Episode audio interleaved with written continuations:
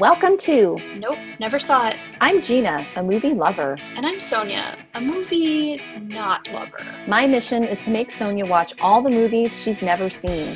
And my mission is to watch more movies and not always have to say, nope, never saw it. So we started this podcast. We hope you enjoy it. So Gina? Yes, Sonia? I'm ready. Let's get started. Welcome back, everybody, to another episode of Nope, Never Saw It. I'm Gina. And with me always is the beautiful Sonia.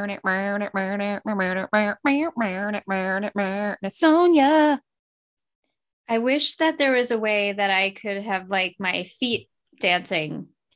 Just um, your feet. Yeah. When you take a picture of your cocktail, you should have your feet next to the cocktail. Um, I really think you're psychic because I've started taking social media notes now. Uh-huh. And my note for this one is take a picture of the drink with shoes. Sonia, we are like sharing a brain.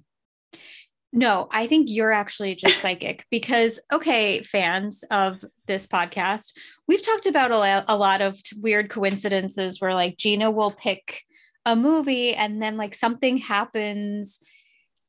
Um, in a couple of instances, like an actor has died or someone with the same name has died. And this morning, um, Kevin's Kevin Spacey. Nope. Wrong. Wrong Kevin. Wrong Kevin. Oh man. Victor, Victor, Kevin Bacon posted something on his TikTok with Kira Sedgwick, who is his wife, where he was like, like kind of reenacting, but kind of like making fun of the Footloose dance or like of Footloose. So I don't know why, if this date has anything significant to do with Footloose, but why it's because he knew Gina and I were recording today. I think I sent that signal out. You definitely did. And by the way, they were so cute. They are so cute. Oh my gosh. I love them. I do too. All right. Well, we are going to be talking about Footloose. But before we do, Sonia, let's get into our traditional friendshare. All right. My friendshare um, is that summer is in full swing for me. Sweet. Like, it's amazing. It didn't really sink in. Our last school day and graduation was on Wednesday of last week. And then Thursday, the faculty had to come in in the morning. Um, and then we went home and that was it. But I still didn't really feel like it was summer yet. Um, but little by little, I've really been feeling it. And today I felt it because I got up super early in the morning and I went to the track for a run. I did a couple four hundreds. And then I started, I'm um, working at this running camp for our younger kids. And today was the first day and it was so much fun.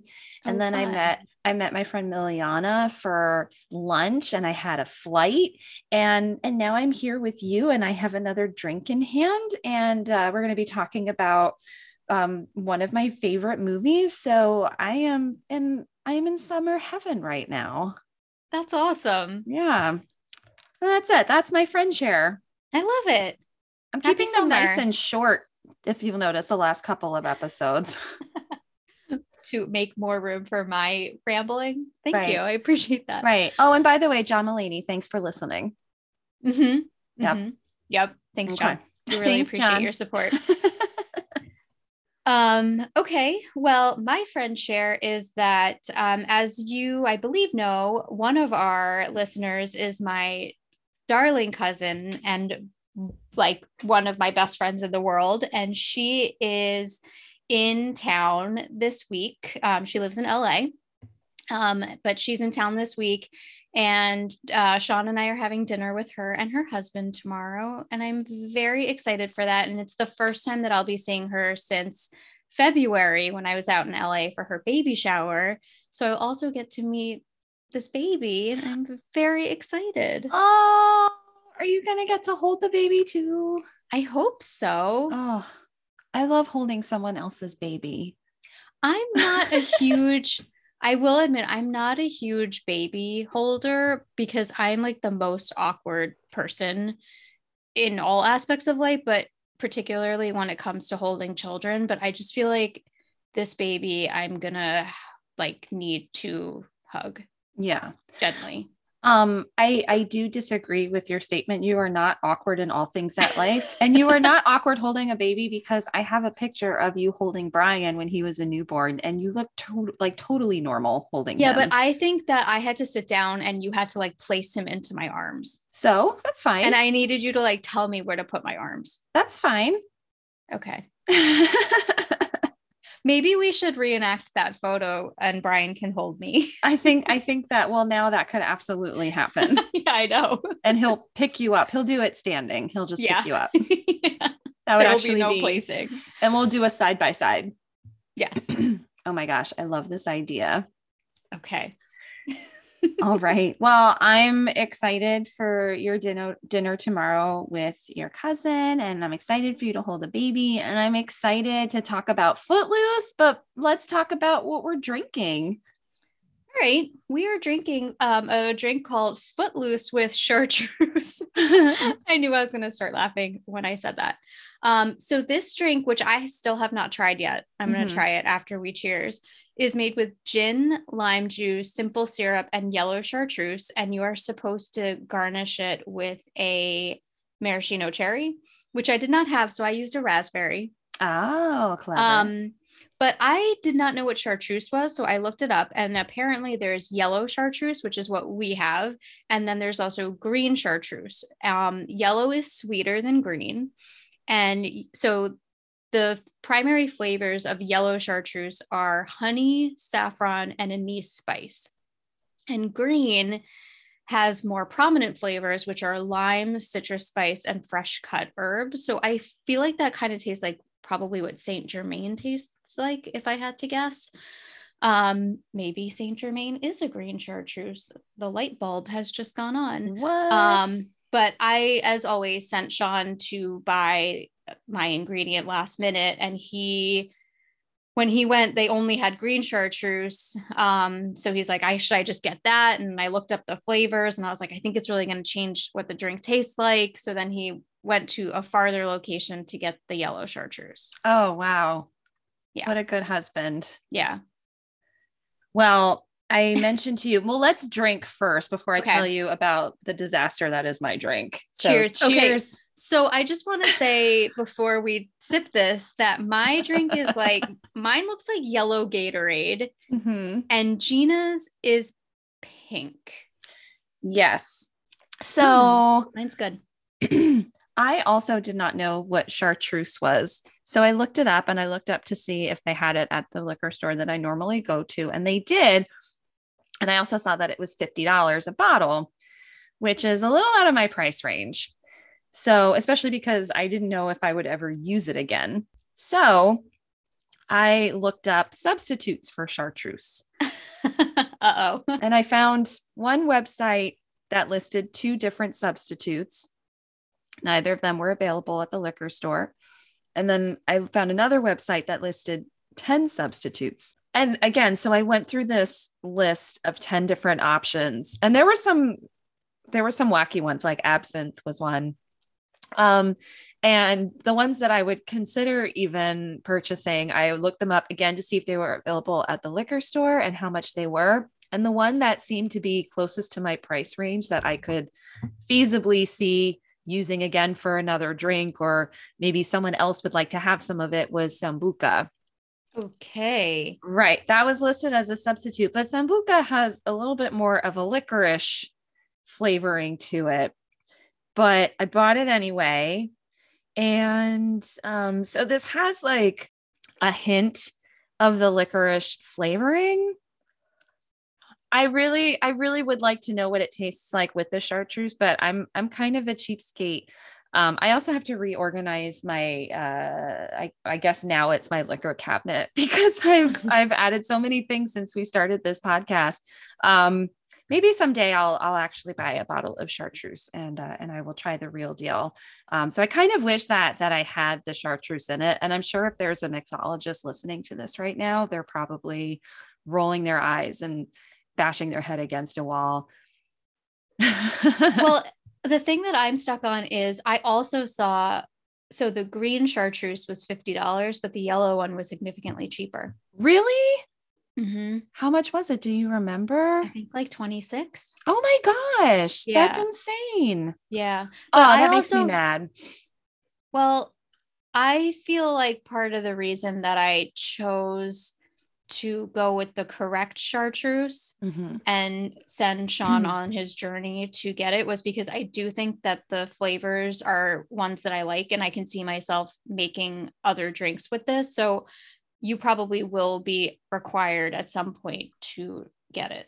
Okay. Well, now that I know that the yellow chartreuse is not fifty dollars, yeah, then I could get behind that, especially if it's half the cost. So, and I, and, and I saw it when I saw it, I was like, oh, this looks like a flavor that I would really like. But again, it just seemed like a lot of money. Yeah. So, cause I'm, cause I'm cheap. I'm cheap with that kind of stuff. As we know, I always look for the prettiest, least expensive bottle, and that's what I buy. Cause I know nothing. It's okay. That's what this is for. We're going to experiment and learn. Um, I really wonder what your drink tastes like. I, you know what? I, I don't know if I'm going to finish it, but I'm going to eat these cherries at okay. some point. All right. All right. Well, now that we've gotten this drink conversation under our belt, Sonia, are you ready to talk about Footloose? I am ready. Okay, here we go. Footloose was released in nineteen eighty-four. It was directed by Herbert Ross, written by Dean Pitchford, starring Kevin Bacon as Wren, Lori Singer as Ariel, John Lithgow as Reverend Shaw Moore, Diane Wiest as Vi Moore, Chris Penn as Willard, and Sarah Jessica Parker as Rusty. Now, Sonia, in the tradition of Nope, Never Saw It, I have listed Uh, uh, some film titles that are connected to the names that I have just read off. I'm going to read these film titles to you. And if you've seen the movie, you'll say, duh, Gina, of course I've seen it. And if you haven't, what do you say? Nope, never saw it. All right, here we go. So Herbert Ross, who directed Footloose, also directed these two films, The Secret of My Success. Nope, never saw it. All right. And Steel Magnolias. Um, Steel Magnolias. Is Julia Roberts in that? Yes, she is. Does she have a condition? Yes, she does. Okay, I think I've seen that. Okay, cool. Fun fact, I was in a stage production of Steel Magnolias. What? I was. I was uh, Annelle. I was Daryl Hannah's character, the kooky one that like goes through stages in the film. I mean, you're speaking to me as though I remember the film, um, but I'm pretty sure I've seen it and don't remember anything except for Julia Roberts and her condition. That's okay. I believe you. I believe you. All right. Um, Dean Pitchford, uh, who wrote the screenplay for Footloose, also wrote the screenplay for a movie that was released in nineteen eighty-nine, and it's called Sing. Nope, never saw it. You know what? I've never seen it either, but on Netflix, they had a preview for it and it looks amazing. Like in like a nineteen eighties, not great movie, amazing kind of way. He also, he did not write the screenplay for this film, but he wrote the lyrics because he is, um, he is credited uh, more as a composer than a screenplay writer. So he did write the lyrics for three songs that are featured in the movie Fame. Nope, never saw it. Okay. Uh, let's get on to our actors. Kevin Bacon, who plays the lead role, Wren, was also in these two. Now, there were a lot of Kevin Bacon movies for me to choose from. So I want these two this okay. time, because I'm pretty sure that we will see Kevin Bacon again on this yep. podcast. Um, he was in these two films, Flatliners. Nope, never saw it. That's a good movie. I would give that a rewatch. And he was in Mystic River. I have seen that in the theater with my dad. Oh, in the theater? Wow. Your dad? I forgot that part. That's like a varsity move for you, Sonia. My goodness. Right? Okay. Lori Singer was in The Man with One Red Shoe. I said the most ridiculous movie title ever. I know. Do you know what it's about? I don't know what happened to his other shoe. Well, I don't even remember, but it stars Tom Hanks and he has, he's wearing one red shoe. And for some reason, I think it's Russians. They see him and he's playing the violin and they think he's a spy. And they think that, I think like, because he's only wearing one red shoe, they think it means something. Oh, well, nope. Never saw it. Okay.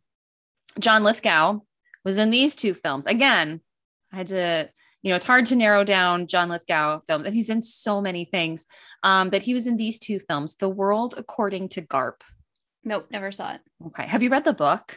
Nope, never read it. Really? Oh, okay. You read so many things. I think you would like the book. It's really interesting. I feel like it's one of those ones that's like been on my list for like fifteen years. Yeah. So. Yeah. You should get one on day. That.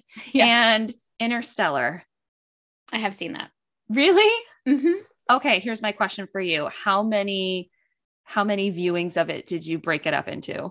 Just one. So this is another what? film that, um, I did not watch it with Donnie, but he like really, really recommended it. So I was like, I'll watch it. And I did. And it was really long. Yes. It's like three and a half hours long. Yeah. It was really long. Oh my gosh. I can't believe you made it through that whole movie in yeah. one viewing. He's like, truly was like, it's so incredible. And I was like, I don't know if I trust you because of Rocky, um, but I'll give it a shot. Oh my gosh. All right. Moving on, Diane Wiest was in these two films, Parenthood. Nope, never saw it, but that T V show is great. Okay. Um, and The Birdcage. I have seen that. Okay. Um, Chris Penn was in To Wong Foo, Thanks for Everything, Julie Newmar. This is one that I've seen parts of because my sister rented it. And okay. watched it in the basement, which was my room, except she kicked me out. I've told it. I think I've told this story. Okay. I think you've told us this story. Okay. Sheila. Sheila. And Sarah Jessica Parker was in Girls Just Want to Have Fun. Nope. Never saw it. Okay. And The Family Stone. Yes. I've seen that. Okay. Multiple times. Me too. I really like it, that movie. It, that's like one of those movies that's on T B S a lot. Yeah. And you're like, all right, I can watch like twenty minutes of this. Right. Yeah. Okay. All right. Moving on, uh, in our efforts to prove that the television show Friends is the center of all things, the center of the universe. Sonia, I have one Friends connection. I just found the one and then I stopped there. I didn't even bother looking for any more. Okay. I have four. Oh my God. Because I did a little thing where everyone always talks about the degrees of separation with Kevin Bacon. Okay. I did the degrees of separation with Sarah Jessica Parker. Interesting. This mm-hmm. is fun. All right. I'm going to throw my Friends connection out there and then I want to okay. hear your four. Okay. My Friends connection is a Kevin Bacon Friends connection. He was in the movie Picture Picture Perfect with Jennifer Aniston. Again, yes, all roads lead to Jennifer Aniston. What is this about? It's true. Yeah. It's true. And okay. that's it. So as most people are aware, Sarah Jessica, Sarah Jessica Parker played Carrie Bradshaw on Sex and the City um, for many, many years. And then there were movies and then there was a new Sex and the City, which I did not watch, but it sounded terrible. It's terrible. Sorry. No, yeah. I'll be sorry. It's really bad. Like sounds horrible. Um, okay. So Sarah Jessica Parker is obviously in this film and she starred on Sex and the City with Kristen Davis, who played a character that dated Joey for one episode. Yes. She was the one. Yep. She had two beers for lunch and mm-hmm. Joey really liked her. And then she was like, ah, I don't really want a relationship. Yes. Also in an episode of Friends was Willie Garson, who played Sarah Jessica Parker's um, good friend, whose name I cannot recall, but he was a gay man. Yes. Um, and he was in the episode where Ross moves into Ugly Naked Guy's apartment. Oh yeah. And they want like, they want him to contribute to the handyman who's retiring. Yes, yes, yes. Want to. So that's Willie Garson. Um, Then there is an episode where, oh gosh, what? I'm going to just refer to something super fast here. Um, Evan Handler, who mm-hmm. plays Charlotte's husband on Sex and the City, mm-hmm. was in an episode um, where he plays a director that I think is is directing something that Joey's working on in an episode where Rachel goes back to work after having a baby. Yes. And then my last one, and there might be more, but these were the four that I thought of. Um, mm-hmm. Eddie Cahill, who played Tag, mm-hmm. was in an episode where he very briefly dated Sarah Jessica Parker. He played a character named Sean, who I think was like way too young for her, or maybe he was bisexual in the episode, and then she got freaked out. Yeah, that's what it is. Um, and that's my Sarah Jessica Parker, Degrees of Separation. I absolutely loved that. that that delighted me so much. Oh, I'm so glad. Yeah. Maybe all roads lead back to Sarah Jessica Parker. It seems like it. Right? Yeah. Okay. All right, moving on. Sonia, in our last episode, when I told you we were going to be watching Footloose, I asked you what you thought the movie was about. Are you ready to hear me read back to you your original plot summary, word for word? This is my favorite part, I think, of this podcast. I'm so glad you like it. Okay, here we go. This is Sonia's original plot summary for Footloose. Kevin Bacon likes to dance, but for some reason, I think that wherever he lives, dancing is frowned upon.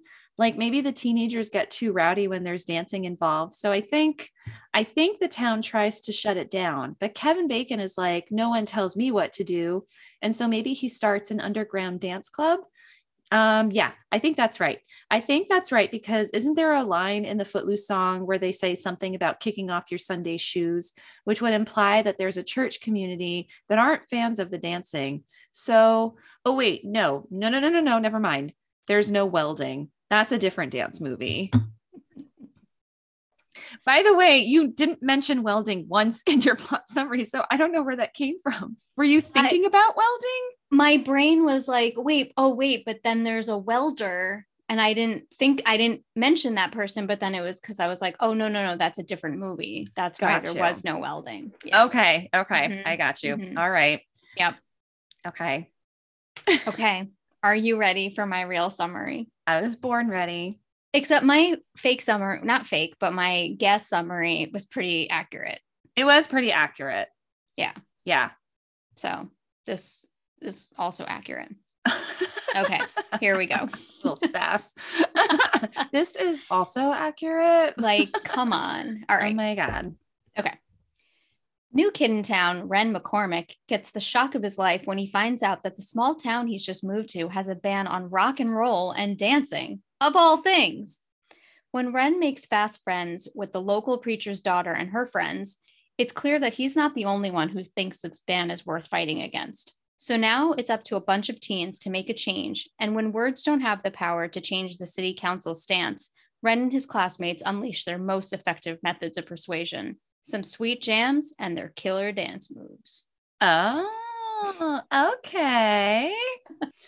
All right. All right. I like that a lot. I like sweet jams and killer dance moves. I do too. It makes me want to get up and dance. I'm not gonna though. I was like, should we have a dance break? No, but anyone listening, if you would like a dance break, feel free to pause at any time mm-hmm. and, and kick off your Sunday shoes and just move like nobody's watching and then yeah. come back. Or your Monday shoes, since our episodes tend to come out on Mondays. Oh my gosh. That's so true. Yeah. I love it. Yeah. And then take a picture of your dancing feet or take a video, post it on Instagram and tag us. That would be great. Do it. Yeah. I love it. Maybe we should do that too. God, that's a lot of work. All right. We always talk about our first impressions. Again, similar to Rocky, I honestly don't remember the very first time I watched this film. I definitely watched it at home on V H S, or maybe it was on cable. I don't know. Um, But I, it's a film that I've watched so many times that I don't remember when the first time was that I watched it, but I remember absolutely loving it. And watching it again recently, I still, I still love the movie. I mean, some of it's a little like ridiculous, but I still love it. And I still get so pumped up at the end. It just brings me joy. Um, And, and that's, uh, that's, that's my impression of the film. Obviously we'll get into more specific details as we talk more about it, but Sonia, I'm bracing myself. What was your first impression? Um, so the first thing I wrote in my notes was I would watch a whole movie that was just different shoes dancing. This has been going on for so long. um, but I really enjoyed the, like the opening scene. You're just like, they start playing Footloose and I was like, oh, it's happening already. um, actually, maybe they're not playing Footloose right it in is the Footloose. beginning. Yeah, oh, yeah, it is. Okay. Right in the beginning. Okay. Yeah. Cause they play it three times, which I was sort of surprised by. Yes. Um, but anyway, so that opening scene, I was like, okay, cool. We're going for it. This is, this is awesome. And I feel like in general, the film was like, it was like those like bursts of energy, mm-hmm. like these certain scenes would happen. Like, um, the ones I can think of, the opening scene, the scene where they're racing the tractors at each other, the scene where they go to like the dance club. I don't know if it's a club or a bar. Yeah. Um, the when like Willard is trying to learn to dance. So I feel like there's like all these scenes that are bursts of energy, and I really really liked those scenes. Mm-hmm. Um and it's like, you know, it's just like you're like, I know this song and this is the eighties energy you want. And then I feel like but I feel like sometimes those scenes then contrasted with like the actual plot of what was happening, like kind of mm-hmm. slowed it down. So I enjoyed the film for like the I could almost like even though this was my first time seeing it, I could almost like feel the nostalgia of it. Yeah. But then the actual story, I was kind of like, all right. I mean, it's clever and interesting to think about if this were to really happen, which apparently it kind of did. Yeah. Um, so yeah, I mean, I, I didn't love it, but I didn't, I wasn't like feeling tortured. Okay. Well, that's good. Well, my I like, scale of like, I feel like that's somewhere like towards the, like maybe like a notch above the middle. Yeah. I, I liked agree. it. I didn't love it, but I didn't feel tortured by it. Yeah. I wasn't like, I wasn't, I did watch it in two parts just because we had something to do. Mm-hmm. Um, but I wasn't like counting down the minutes. Yeah. And it's well, only an hour and forty-six minutes, which is like in my range. Right. Yeah, yeah. Yeah. Well, apparently your range is three and a half hours. I just learned. So this is good to know. Yeah. I like that you talk about how there, the film has these bursts of energy and then it's met with these very slow moments. And I, as you were saying that, I was thinking to myself, well, I think, I feel like that's kind of the point. Like, especially like you mentioned, the, the opening credits, they're playing the Footloose song. If I think they play, if not the entire song, most of the song, maybe a radio cut of the song. Yeah. Um, and then it immediately cuts to these quiet, long shots of Beaumont. Right. Um, so we're, so we have that contrast right from the beginning.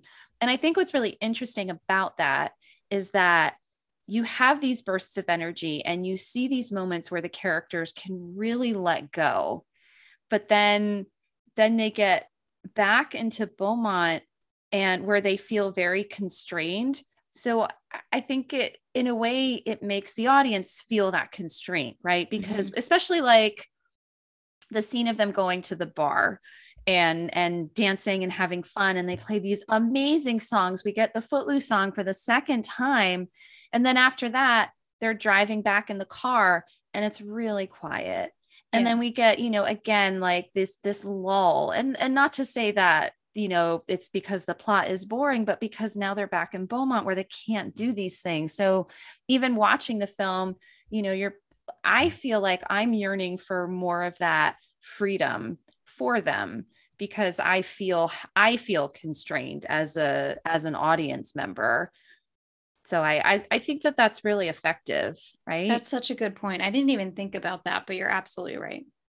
Um, and you had mentioned how, you know, this is something that did actually happen. So um, the events from the film are actually inspired by a dancing ban in a very heavily Southern Baptist town of Elmore City, Oklahoma. And that ban lasted until nineteen eighty. Um, and I did some research and then I found, I found a website that made a li- that gave a list of other weird dance laws in Ooh. the United States. Ready? Would you like to hear them? Of course. Here we go. All right. In the state of Washington, it is illegal to engage in marathon dance competitions.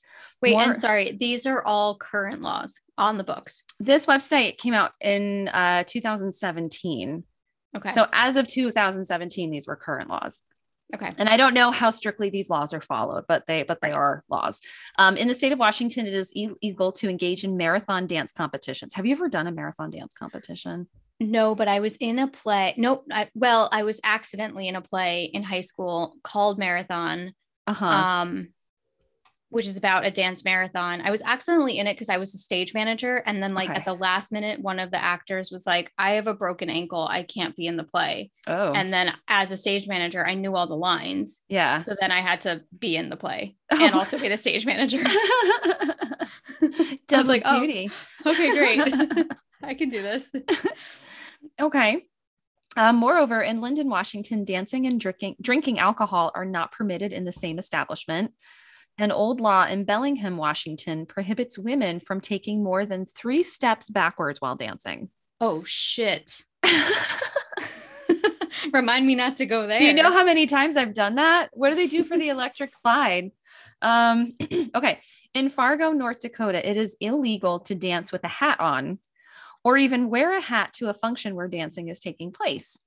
Violation of the ban on hats while dancing is actually a criminal offense and could result in jail time.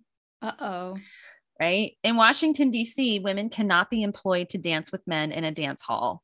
Moreover, nobody is permitted to dance for longer than twelve hours in any given twenty-four hour period. I think this goes back to that marathon dancing thing. Law. In Purdy, Missouri, dancing of any sort is strictly prohibited, though there are reports that this law is no longer enforced. I would hope so. Right. In Monroe, Utah, quote unquote, daylight must be visible between dance partners on a dance floor. Oh, sure. Leave room for the Holy Ghost. Mm-hmm. It is unclear how this law applies indoors or during night dances. Hey-o, hey. night dances. Night da- is that what they're calling it now? Working night on dances. My night moves. Hey. um, in South Carolina, dance halls are not permitted to operate at all on Sundays. Oh. Uh, in Delaware, like when Harry Met Sally, she's like, oh, they don't make them for Sunday because of God. Yep. Can't dance on Sunday because of God. Okay. Mm-hmm. In Delaware, alcohol cannot be served on the premises of a nightclub if dancing is occurring at the same time. That law, I have to guarantee, is being broken on the reg. Right. In Indiana, anyone with a puppet show, wire dancing, or tumbling act must pay a three dollar fine if they are paid for their performances to prevent certain immoral practices. Well, there goes my second business. I know, right? In Helena, Montana, a woman cannot dance on a table in a saloon or bar unless she is wearing at least three pounds, two ounces of clothing. There is no specification as to the types of clothing required or what must be covered. So presumably a heavy belt buckle could satisfy this law. Oh, hey, girl. I am fascinated by these laws. This is amazing. So that's a little trivia on dance laws in the United States. Wow. I feel like a different person. I know. And it's so interesting because, you know, this film, when it, even when it came out, even as young as I was, and all the times that I rewatched it, I never thought that that was actually a thing. Like, why would, this is the United States. Why would you ban, can't ban dancing, but oh, apparently, yes, you can. Well, Gina, to quote Reverend Shaw Moore, mm-hmm. I just know that when kids dance together, it gets them sexually irresponsible mm-hmm. or something. That's not a direct quote. It may be a paraphrase. Is that the line that he says to his wife when they're in bed? Yeah.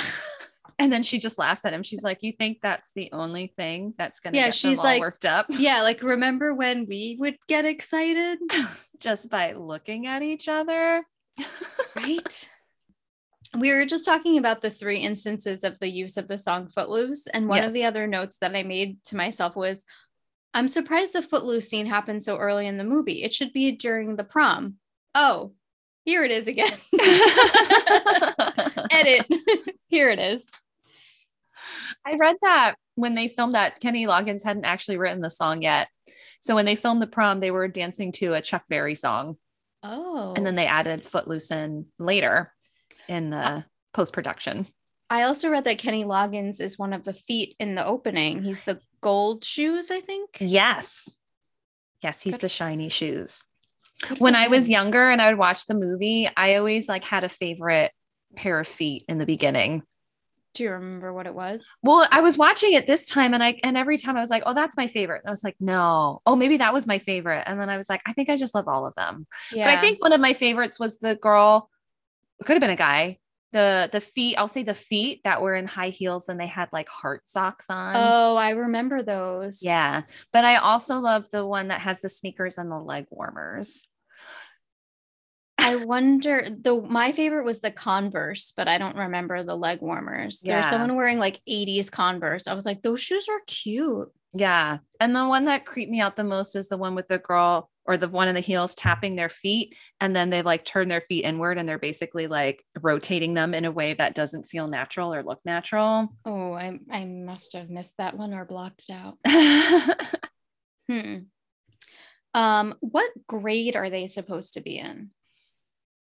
I, th- I've always thought they were seniors, especially yeah. because Ariel at one point tells Ren that she's applied to colleges that her father doesn't even know she's applied to. Okay. So I think she's on, and, and we get the sense, right, that she's on the brink of leaving. Um, and her character is really complex in a lot of ways. I, I was really drawn to the father-daughter relationship in this viewing. I don't know if, I don't know if like you had picked up on that at all. Um, I used to, I mean, this was really the first time where it really stood out to me in so many ways. I, I felt like this is again, another one of those instances where in rewatching the film, I'm questioning what the real focus of the film is, mm-hmm. because for, you know, every other time I've watched it, I've felt that Ren is the center of the film. But this time I kind of felt like the Reverend was, huh. I, which was, which was not what I had expected to take away this time around. But I, I think maybe it's, it's because of Ariel and the relationship. There's that scene. Well, first there's the, um, the scene towards the beginning where they're at some kind of diner, but then she refers to it as a drive-in, although I didn't see a movie screen anywhere. But anyway, I feel like and- it was like, um, it's like, it's like, um, it's like a Sonic. Okay. Yeah. Like a drive right? up, like a drive-in, like food place. Right. Yeah. So there's no movie. Right. So, and she, remember she's playing that music really loud and everybody's really dancing. Side note, one of my favorite parts is that you've got the one girl talking on the phone and apparently someone's just lying on their back with their feet up next to her, which I thought was hilarious. And I'm also convinced that that's David Hasselhoff playing um, a video game while he's dancing. I don't think it is, but it looks just like him. Oh. Anyway, sorry, back to my point. And then when, she, when her father comes, turns off the music and he doesn't yell at her in front of everybody, but there's this understanding that she just caught, she just got caught doing something she should not have been doing. And all he says is like, your mother thought, didn't think you had any money and mm-hmm. gives it to her and then just walks away. And she looks so defeated, you know, he didn't, he didn't have to say anything for her to feel really badly about. I don't know if she feels bad about what she was doing or she feels bad that he saw her. I think she feels that. bad that she got in trouble. Yeah. Yeah. And and then it, we're, we follow that with this scene where the two of them are working. He's working maybe on a sermon and she's doing homework and she's trying so hard to have a conversation with him. And he's so distracted by what he's doing. And you can tell, like, you know, she's trying to apologize for how she behaves. She's like, I, I don't know what came over me. Um, even though like following up in a, in a, in a scene that happens soon after, she's acting insane again. I shouldn't say insane, but she's, you know, acting oh, out, acting out. Yeah. Um, and he's just not listening to her. And she's like making this effort and she starts to make an effort to, um, debate with him. Why, um, you know, why is this music that you're listening to okay? And, and the music that I listen to isn't okay. And then she just stops.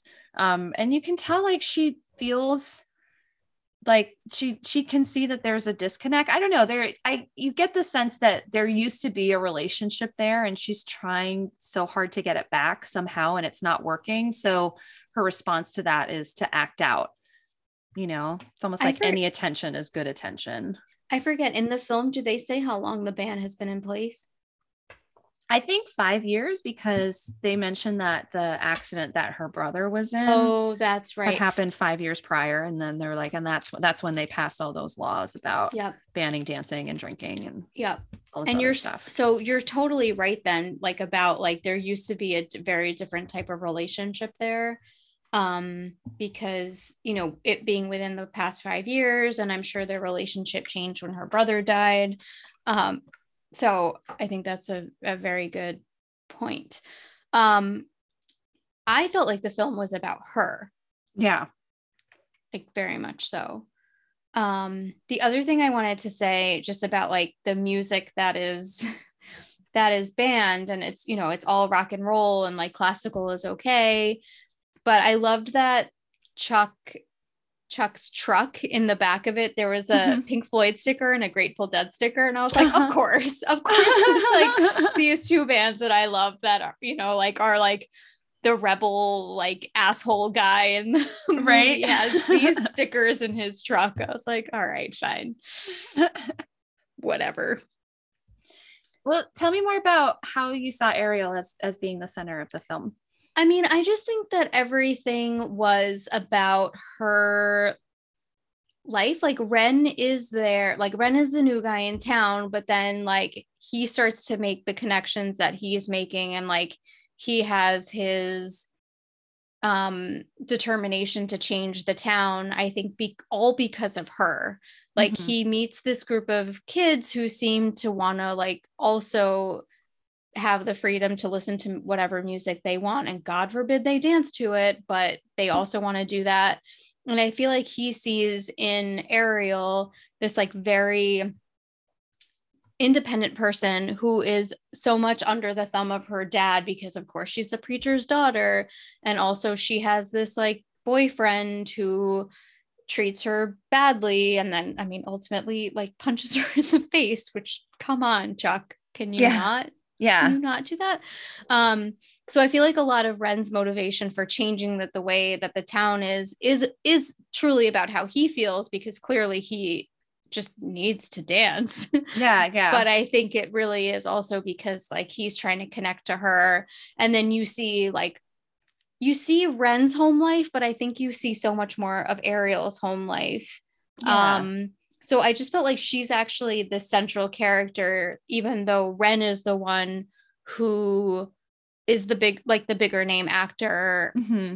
probably has more screen time. And like his, his story arc is the one that pushes the, the film through the beginning to the end. And like yeah. him coming to town is what is the catalyst for all of that. But I really feel like it was just really all centered around her. I, I can definitely see that. And, and if I may, I would, I would guess that the exchange, like if you had a baton, you know, from the stories about me, but now it's about you, I, I could see the passing of that baton happening um, in that scene after Ren has um, his, his dance moment because he's angry, which by the way is awesome. And also, where can anybody go? Have you ever seen the movie? Um, oh my gosh. Oh, this is going to kill me. Uh, Andy Samberg, um, Hot Rod. Have you ever seen Hot Rod? Nope. Never saw it. Okay. If you ever do see it, you will understand, because he parodies that scene. He gets really frustrated and he oh, goes, I so- need to go to my special place. And then he basically like reenacts that whole Kevin Bacon dance. Have you scene. Ever been so mad you just have to dance? Me personally? Yeah. Um, I don't think I've ever used dancing to release my anger. Have you? I have been so happy that I have danced. Yes. Yes. Yeah. I, I do think it's pretty cool that that's his, that's what he does to release is dance.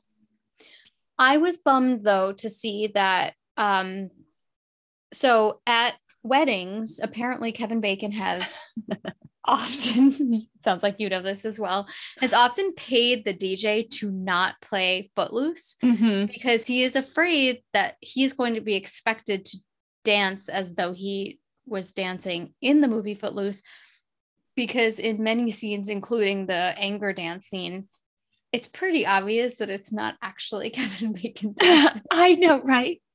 Although he did, but he, but there are scenes I was watching very closely for that. Yeah, yeah. Um, I mean, there are moments where it is definitely him, but yeah, yes. for sure. The more like he apparently, I think he had, did he have four stunt doubles or five? I think he had five. I think oh there God. were two, two gymnastic stunt doubles, um, two dance stunt doubles, or maybe there, or maybe there were four of them. And I, I read the, I read an interview where he said he was, he was kind of, he was upset because he didn't like being made to feel like he wasn't a, he wasn't capable of doing these things. Mm-hmm. So, um, so he said like when they were filming that sequence, there were five of them and they were all just dressed the same. And he said it made him feel terrible. Um, and interesting, I, I was watching, I think it was an interview with Howard Stern, and he talked about the, uh, pay, like tipping D Js to not play Footloose. And, and one of the things he said, he's like, I don't want,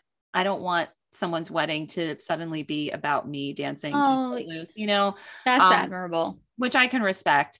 Um, but then he also had said that when the movie was coming out, I think People magazine um, was doing a story and they wanted him on the cover. And, and when they, when he agreed to do it, he had said, but please don't make me dance, because he didn't want to be remembered just for this movie. Cause it was due, it did so well. Um, but he didn't want that to be like the movie that he was always associated with now and forever. Yeah. So he said, I'll do it, but please do not make me dance for this cover. Cause he didn't want to be that that guy. Aww. And when he got there, the photographer was like, okay, so I'm going to play some music and I want you to dance. And he said, no, I'm not doing that. And the photographer's like, okay, okay. He's like, that's fine. I have a trampoline. You just jump on the trampoline, do some like, you know, some fun moves. And he said, he's like, I'm not doing that at all. So what ended up on the cover was a picture of him just sitting down, kind of like with, you know, like one leg, you know, like with his arms around his legs and he's smiling. And then what they did was they got his dance doubles To, to do the trampoline. And so, and then like in the article, man. And I think the article was kind of like a jab at him that he couldn't do the dancing. They had to get doubles to do it for him because he was so resistant to like playing that game. That's kind of messed up. I know. So, oh, but back to my, back to my point. So this passing of the baton. So Ariel finds him.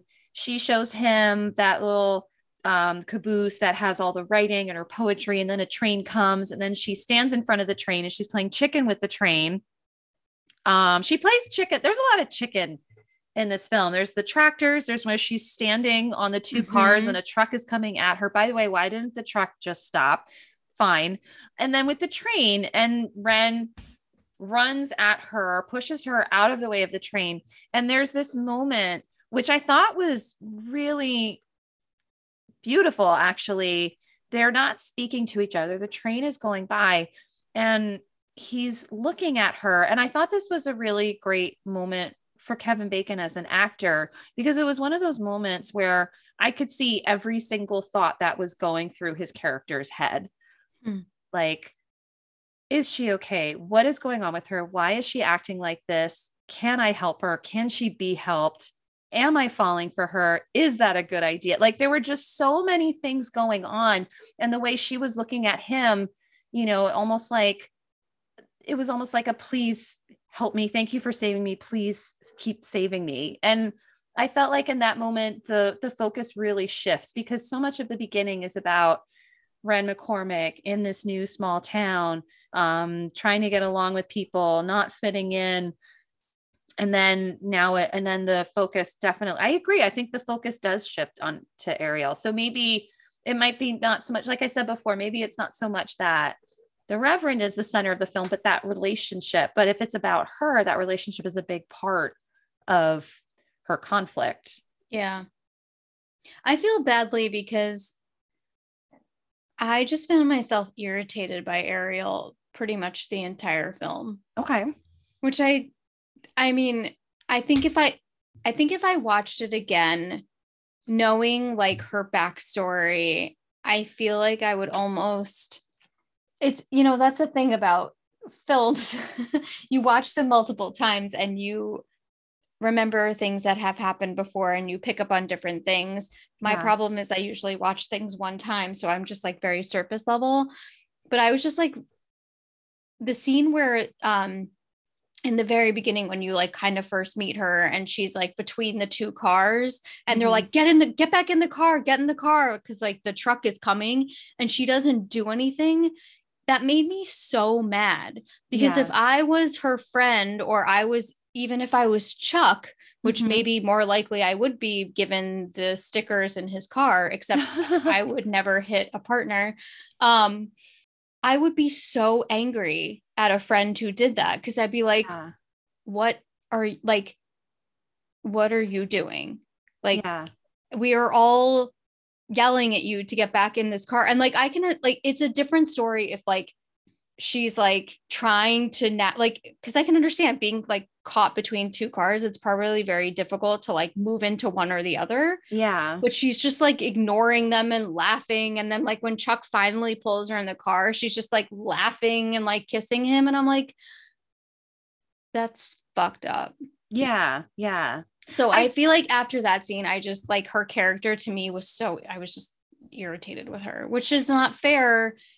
She lost her brother. She has a very difficult relationship with her father. And I'm sure these things are contributing to how she's behaving. Mm-hmm. Um, so again, if I, I feel like if I watched the film again, I'd maybe be more sympathetic, but like, I just made that like rash judgment of her. Which is- but, but I think, I think the story sort of forces us to do that, right? The mm-hmm. only reason why I didn't feel that way is because I've seen this film at least twenty times. So I, yeah. I know the story, but knowing, you know, not knowing it. Yeah. You, you see what she's doing and you agree. You want to be as angry as her friends are with her, yeah. especially like you said, she thinks it's funny. And when they call her out on it at the Sonic, we'll call it, she, yeah. you know, she, she's unfazed by it.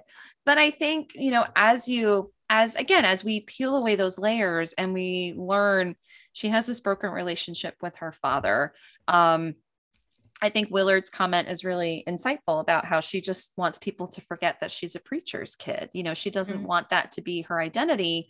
And of course she's a teenager, you know, you're, she's still trying to figure out what her identity is, but then add on top of that, we find out that she lost her brother.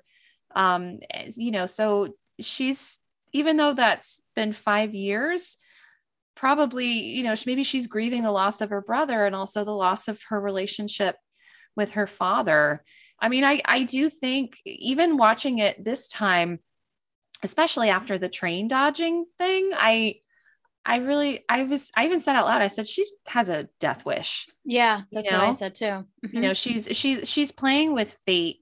Um, and, uh, it's, and, you know, I wonder how far, you know, you have to wonder, like, if Ren didn't come into her life, how far would she take it? Yeah. You know, I mean, even though, you know, by she's, I don't want to say she's promiscuous because I don't think, you know, there's the comment that she's kissed a lot of guys, but we don't know that. The only other person we've seen her with is Chuck. We know they're, we know that they've had sex. Um, mm-hmm. We don't know if that's the only guy she's had sex with. It's the only person we ever see her with. Yeah. Um, you know, so she's, she's doing all the things that she technically should not be doing, or at least yeah. that if her father found out, you know, she'd be, um, shamed, you know? Mm-hmm. Um, I wonder though, like, is she feeling like, presumably after the movie ends, there's either going to be a lift on the dance ban or it'll be okay to like, you know, it's a law in the books, but if mm-hmm. your belt, if your belt weighs less than two pounds, you could still dance on the table. um, so like, presumably that's what the movie is implying, I think. And I wonder though, if that is actually all she needs, or if she's still going to be like kind of self-destructive just because she needs to deal with the actual death of her brother. I would imagine here's, here's what I'm thinking. Because she and everyone in her class at the prom was given this chance to express themselves in dance, I think that there's some healing happening mm-hmm. there, you know, mm-hmm. for, for all of them in different ways. And that, that was something that I, I really loved. I actually got emotional at the end of the film. Partly part of, part of that came from the scene with, with uh, Shaw and Vi, and they're holding each other. And then she said, and she says, Shaw, we're almost dancing. And it's the sweetest moment. Oh, that was really sweet. It was like, so we sweet. haven't, we haven't danced like this since whatever. Yeah. Yeah. And, and I, and I thought that was so beautiful, because they're, you know, you're talking about they're one of the reasons why they ban it is because dancing leads to fornication, but fornication is, is fornication. It's a, it's a, fornicating is natural. I mean, it's, it's a natural thing, you know, mm-hmm. we, the human race would not exist without it. Um, but it's also, it can be very beautiful and intimate and, and personal, and, and being able to dance with someone that you love, that's a very intimate thing. Yeah. And, and it's nice that they, and I love that moment between the two of them, because it's, you know, it's like, this is your wife you've had, who you've raised two children with. Um, why would you, and it, you know, you, I imagine that she's been starved of that intimacy, mm-hmm. you know? Yeah. Um, but then the other thing that I loved was when they do finally start dancing. Um, I, I, what did I, I wrote something in my notes. I, I wrote in my notes. I don't even know if this makes sense, but I said the dance scene at the prom feels somewhat, almost like an allegory for this, although I don't know if allegory is the right word, because I think it was this moment where all of these teens could be fully themselves. You know, it was, it was a chance for them to express themselves in a way that they haven't been able to before, because we talked earlier about how, you know, everyone is so constrained by these laws, but the fact that they get to be themselves, because you have so many different types of dancing. Like there's, when they have people coming into the center and doing their thing, like everyone's doing something completely different, but it's so much who they are. And they finally get to show that in a really interesting way. Um, that's, that's special and specific to them. And I, I love that. Yeah. That is really nice. Um, I just was looking at my, uh, notes from, well, I also did the research on Elmore City, which is the place that this film is based on. Um, and one of, I feel like they pulled this quote kind of and used it in the movie, but one of the people that was like most um, adamant about continuing the ban in Elmore City was Reverend F R Johnson of the mm-hmm. United Pentecostal Church um, in a nearby town. He wasn't even from that town. And he said, "No good has ever come from a dance. If you have a dance, somebody will crash it, and they'll be looking for two things, women and booze. When boys and girls hold each other, they get sexually aroused. You can believe what you want, but one thing leads to another." Which, like, okay, so, so what? So where are you going? But then you have to eliminate everything that gets someone sexually aroused. Well, exactly. But yeah, I mean, I think I, I you're to your point, like it was them like coming alive and expressing themselves, and then probably connecting with each other in a way that they hadn't connected with each other before. But like, that's okay. Yeah. Yeah. It's just I, crazy. Yeah. I was reading this, this website that talked about, it was, I think it was something about like things that parents notice about Footloose that kids wouldn't. And I think it was, it was like those, these things that come up as, it was almost like a, you lost me at kind uh-huh. of thing. Uh-huh.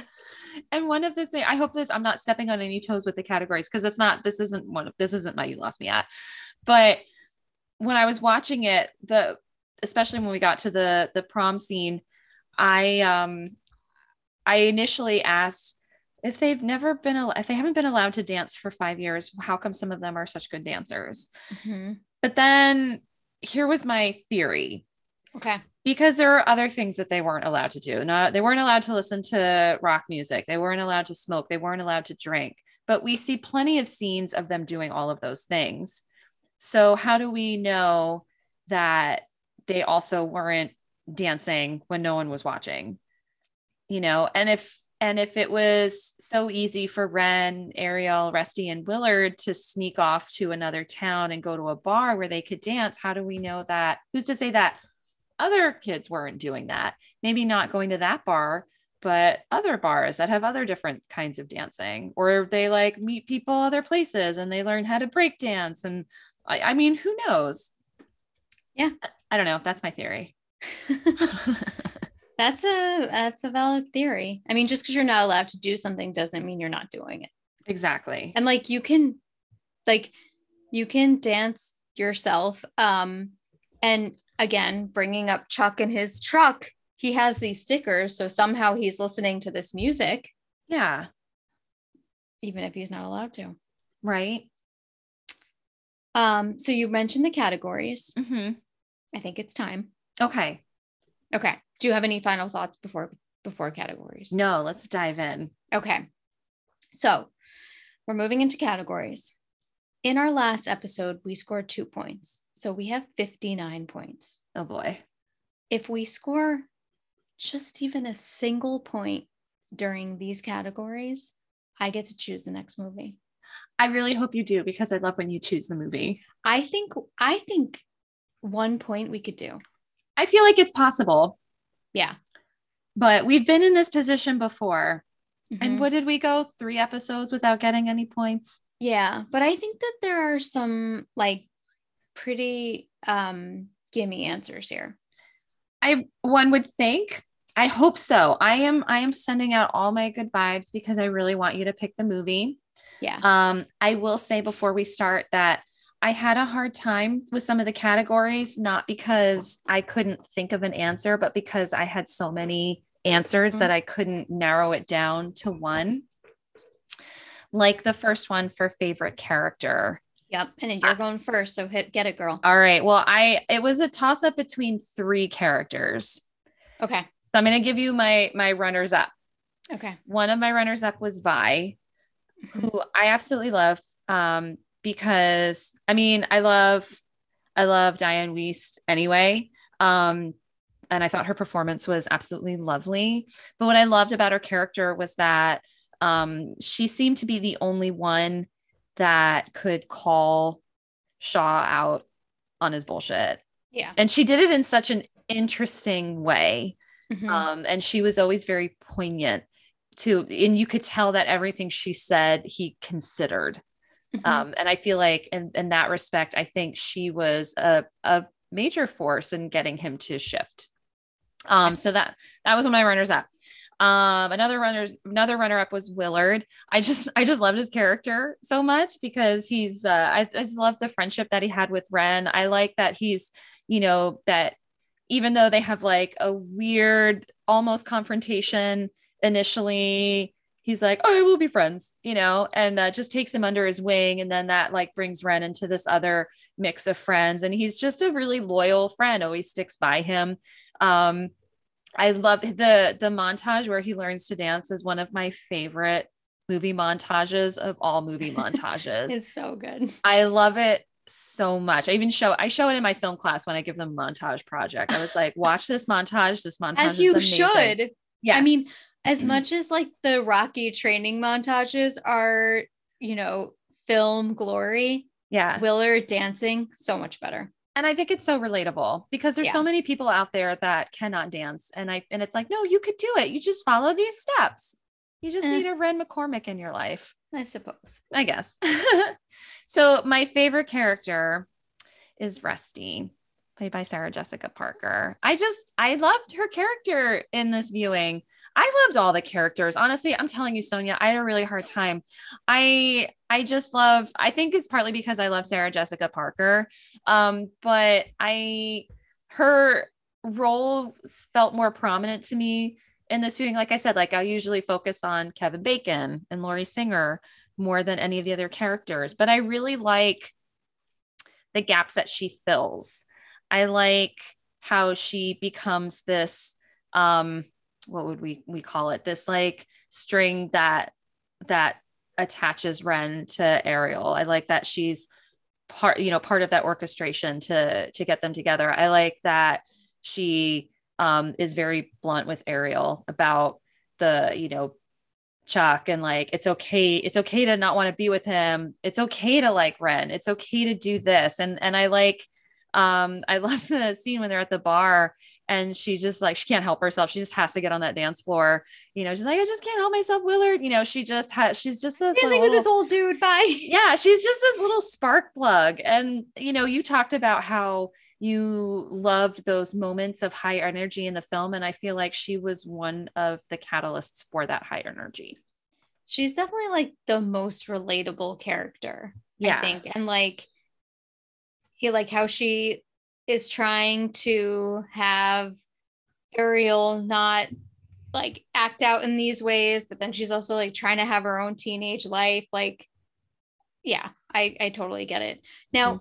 how many points do we get if the two runners up that you mentioned are the two runners up that I ha- have stop and it. Then the actual person you have is also the person that I have? Wait, stop it. I swear to God. Did we have the same like exact runners up? Yeah. And- oh my in God. The same, like, and it started like, I first wrote my, I will say my third, my third was Vi slash Ethel, which Ethel is um Ren's mom. Because okay. I like that, like, even though she loses her job, she's like, you should still do what you think is right. And like, I support you if you want to like go to the city council and speak out against this ban. Yeah. Um, but then I deleted that because I was like, you know what? I actually like Willard better because mm-hmm. he's so cute.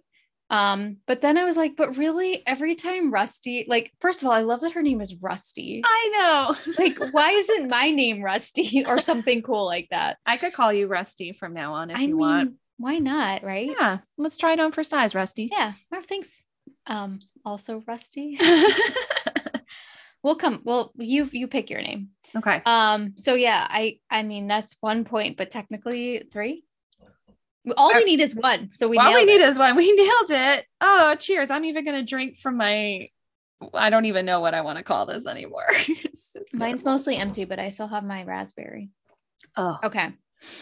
Well, all right. So we agree. Rusty is the best. Mm-hmm. Worst character. I chose Chuck. Why oh. would you punch her? Yes. Just because she wants to break up with you. It doesn't mean you can punch her. I will say though, my runner up was Ariel. Okay. For all the things I said, or like, I just, I don't know. I was not into her. Did you also choose Chuck? I also chose Chuck. Two points. Two points or four? How are we going to do this? I feel like we should get a bonus point for having the same runners up. I feel like it's like a one amplified. Yeah. Okay. Yeah. I don't yeah. know what that means, but yes. Me neither. I'm just going to make it in my note. It doesn't mean anything. It just is for us to celebrate. Okay. Okay. Yeah. Um, yes. I chose him as well for all the reasons that you said it. He, I think he, it was a disreport, disproportionate response to the situation. Yeah. You know, like, okay, your pride's hurt because now she wants to be with this person that you hate. I, and I'm not quite sure why you hated him initially because he's from another town and you wore a necktie to school. Um, and to be fair, like you're, you know, you're egging him on and calling him a pansy.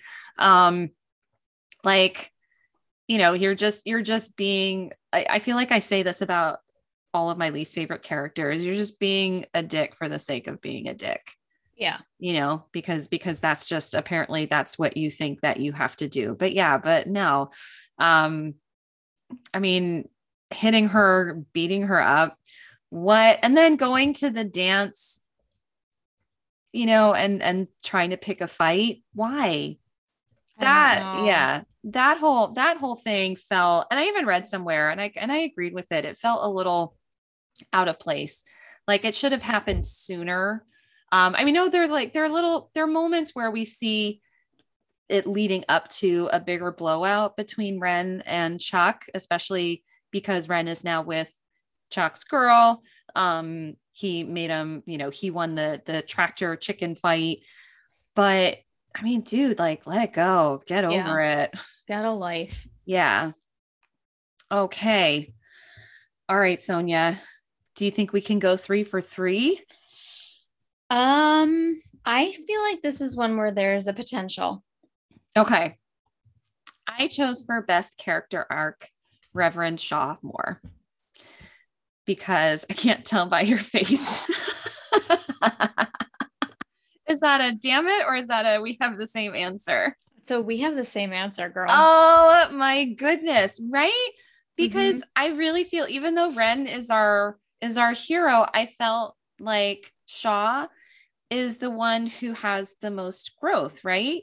Yep. He's, you know, he's the one in the beginning who is the preacher. He's a strict parent. He's tied to the Bible and his strong beliefs, um, that, that he feels, com- that he feels that he has to, I don't, I, I, I've, I wrote in my notes, impose on the entire community, but I think he really believes that he is acting in the best interest. Yeah. Of I would agree with that. Yeah. Mm-hmm. Like, I don't think he sees anything wrong with what he's enforcing, but I really like how, when we learn more about him, we learn that this is someone that's grieving over the loss of a son. This is what triggered this decision to ban dancing and, and all these other things.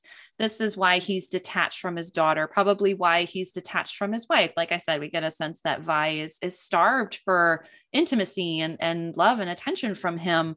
Um, but I, I like how at the end he, you know, and I think it's that, that book burning scene where he start, he really realizes like, okay, this is a little, this yeah. is a little too far, you know, yeah. and, and, and, and it's reasonably so, because when you, when you ban music and dancing, where do you draw the line? Well, exactly. I yeah. mean, that's the question of the, yeah. of the times. I was going to say, which resonates very strongly with, with, you know, current events, right. um, other I, things with other that things. Are now banned. Yeah. And I, I, and I think that, I think that might also be a, a reason why I got really emotional watching this movie. Yeah. Um, so yeah, so that was my best character arc. Do you want to add anything? I would just add that, like, I feel like, you know, we were talking about the teens at the prom and they were dancing and they had sort of this moment of healing. And I feel like he also was slowly starting to have that. Um, and as a parent, it's probably like just that much harder to get to that moment because you're supposed to protect your child. And he, I think also like this was his way of protecting all of the children. Mm-hmm. Um, So yeah, I'm not surprised that we got the same answer on this one. Yeah. I Yay. do think we may not get a match on the next one. My, my next one is, is a really weird answer. So is mine also. If we get this, I'll die. Uh, don't die, but I'm going to call you Rusty for the rest of the episode. Okay. Oh, then I kind of hope we get this. I kind of hope we get this. All right. My least convincing is Ariel is a teenager. I don't think we got this. We did answer. Not get it, but I want to hear more. um, she's supposed to be a teenager, but she looks like a grown ass woman. She dances like a grown ass woman. She loves like a grown ass woman. Like there's Sounds like just, a song. Yeah, seriously. This is a country song waiting to be written. A Bob Dylan song. She just is not at all. I was like, you're in your mid twenties. I think you're in your mid twenties. Your character acts like you're in your mid twenties. I didn't buy it. Well, Kevin Bacon was in his early twenties. It's possible that she was like legit in her twenties, which she probably was. Yeah. But like I knew I could, I knew that you could I tell. Not, yeah. I did not buy her as a teenager. Yeah. I have to say as a, as a high school teacher, I, I have to let go of what high school students really look like and how they, how they yeah, act when I watch and films I u- about and high schoolers. I usually, I usually can like films and T V. I'll, I, I will like, you know, be like, okay, obviously, you know, they're going to cast the like young twenty year old to do that. But like, she was so unbelievable. Yeah. As a teenager. I like that answer. We did not get the same answer, but this was my worst. I had, I had a hard time. Wait, we're talking worst, least convincing performance, right? Yeah. Okay. Yep. I had a t- hard time with this because I thought overall, I thought all the performances were good. I didn't, I didn't feel like there was a standout, like that person sucked. So I said for worst or least convincing performance, the is this Kevin Bacon stunt doubles looking like Kevin Bacon from the neck up? That is a great answer. And I did consider that. You did. I did. I, because this time I was really, I usually don't care, but this time for some reason, it was just so obvious to me. And there's even one moment, it's the scene where Ren and Willard are in the gymnasium and Ren is doing some crazy gymnastic stuff. And I will say, when it was Kevin Bacon, he was doing some stuff, like he did a muscle up, like it was nothing onto yeah, that. So I was disgusting. Pretty impressed by that. Yeah. I yeah. was like, and also the uneven bars, really? Yeah. So he, but there's a moment where it's Kevin Bacon's stunt double, mm-hmm. but he's also, but there's also dialogue happening, mm-hmm. but the dialogue wasn't dubbed correctly with the stunt double, you know, mouth moving. So that, that kind of stood out, but there, but there are moments where you really can see the face and, and it's, it's not, it's yeah. definitely not Kevin Bacon. They tried with lighting and, and, and all that to, you know, to, to, you know, make it seem like it was him. And I have to say, when I was really young, I didn't notice it, mm. but I noticed it this time. So that was my uh, worst or least convincing performance. That's fair. Yeah.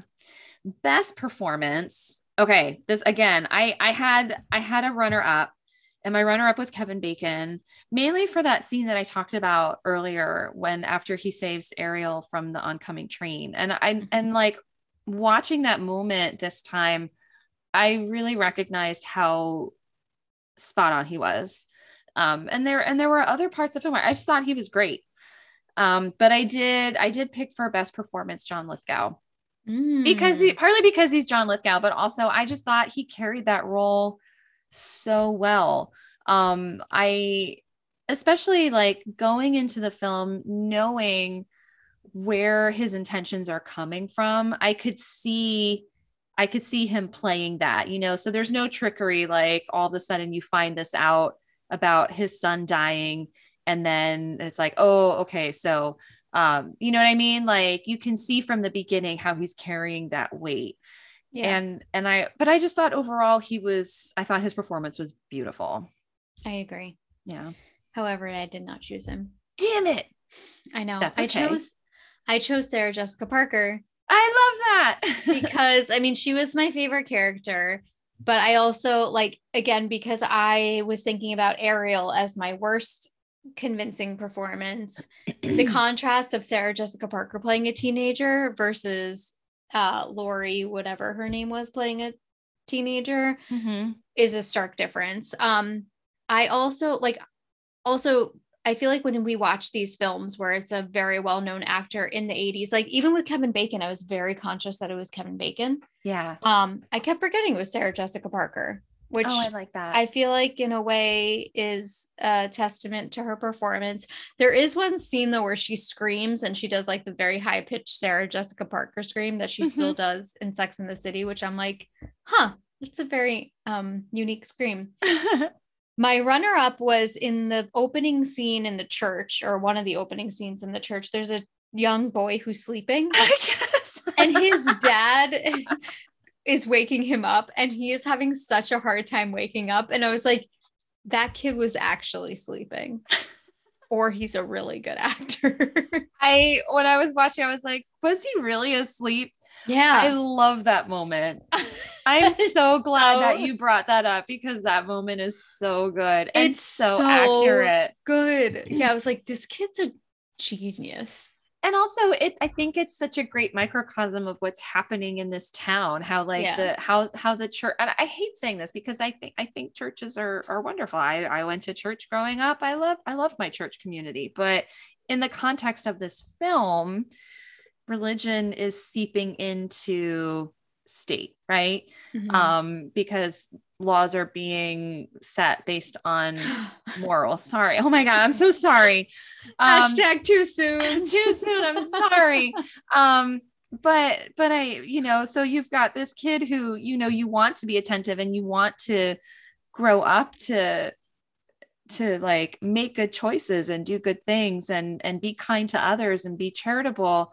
And he's just sleeping through it. He's like, I just can't. It's so good. And like his dad's like, wake up. And he's like, I'm trying, but I can't. I can't do it. It's like, it's like my film students when I show um, two thousand one A Space Odyssey, which mm. I will never show again for that very reason. I feel like that is all. Yeah. Yeah. I feel like my dad tried to make me watch that and I was like, I'm sleeping. um. Okay. My, you lost me at, you actually referenced it before. I understand if they're not allowed to dance, it doesn't mean that they can't dance. And many of them probably are dancing, but why are they all like professional dancers? Maybe, maybe one or two of them, but every single one of them, most people can't dance. Here's another theory. No. There's someone that is outside of the of nope. the city lines and they have a dance school and they've secretly nope. been like offering underground dance lessons. I think if they were going to, so that was my plot summary. Uh-huh. My original plot summary. They would have referenced that if that was the case. This was, no, no, I don't buy it. Okay. All right. That's fair. That's fair. That's fair. My, you lost me at, we referenced earlier. It's when Ariel is standing on the two cars and there's a truck coming at her and she somehow manages to fall into Chuck's the window of Chuck's truck, Agreed. narrowly escaping death. How? I don't think that there is any way that could have actually happened. Think about, think about it. Like, no, she'd be dead. Even if he yeah. pulled her, he'd pull her like legs into it. She'd hit her head. Yeah. She'd fall forward. She'd yeah. be dead. She'd be dead.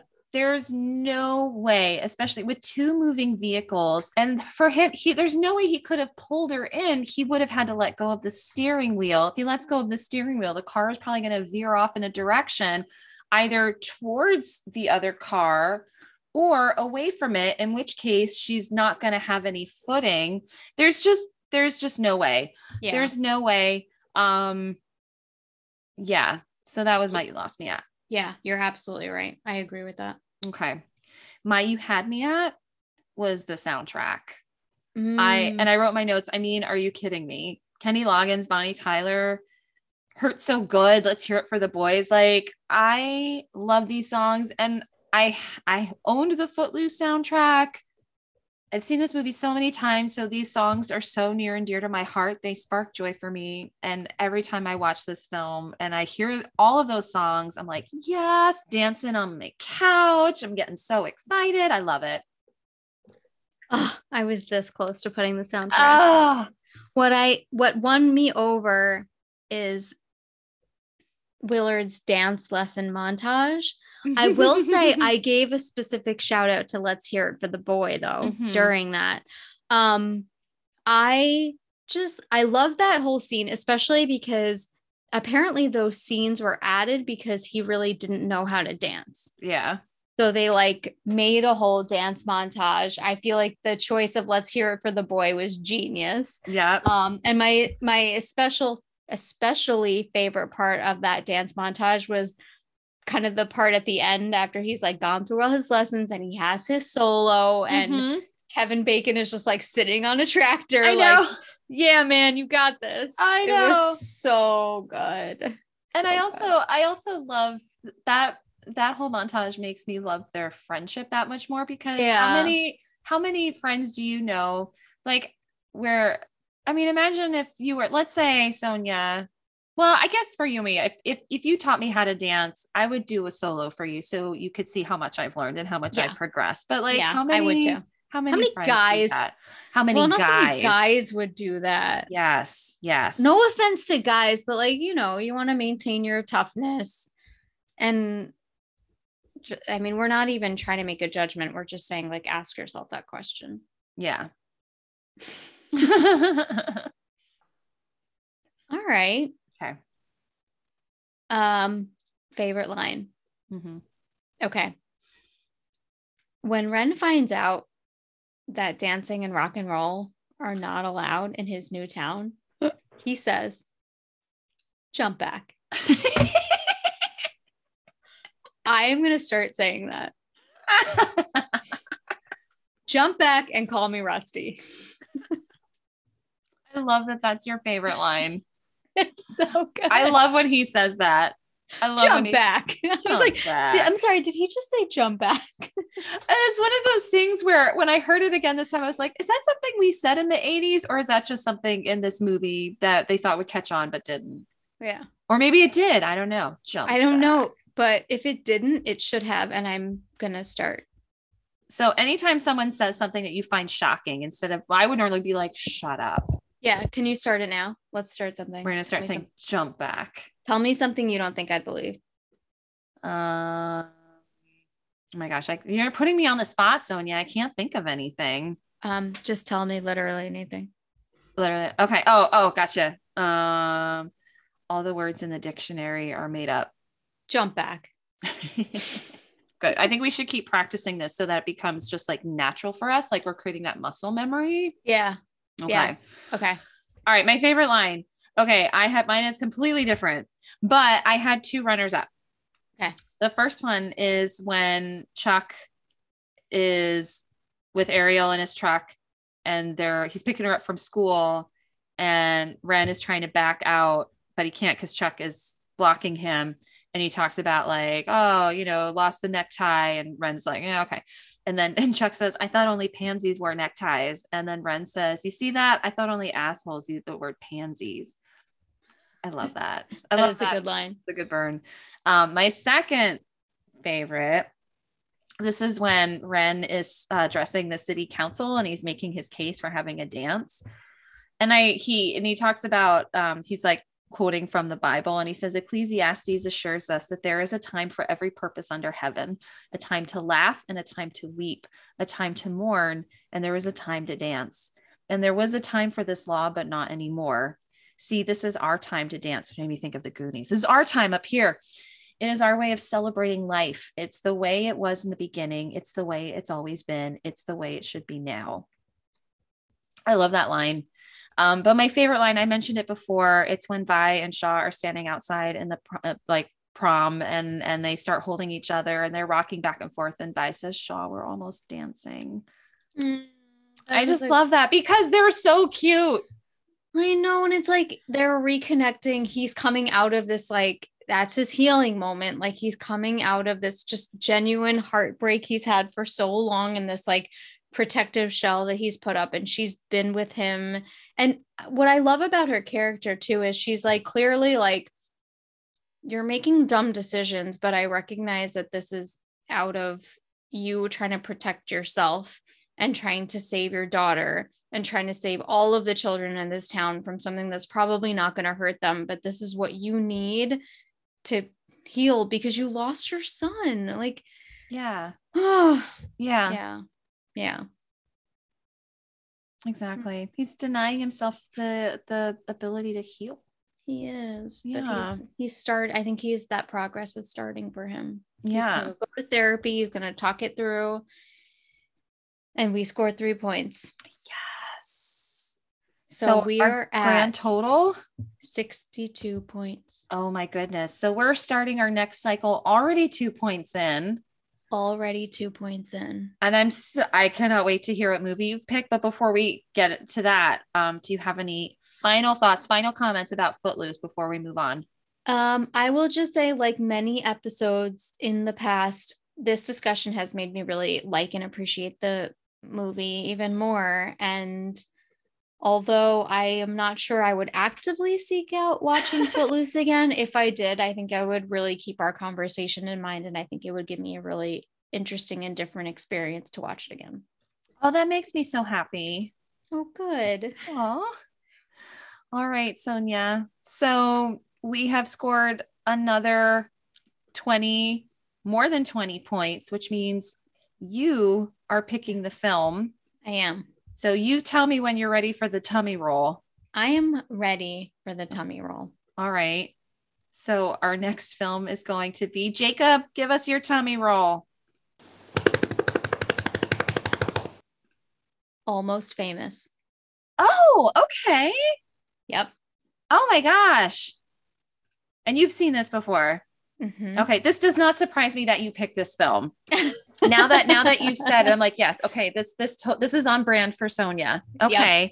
Oh boy. All right. So I have to tell you what it's about. Okay. Yeah. um, this is what I've remember. I've seen it before.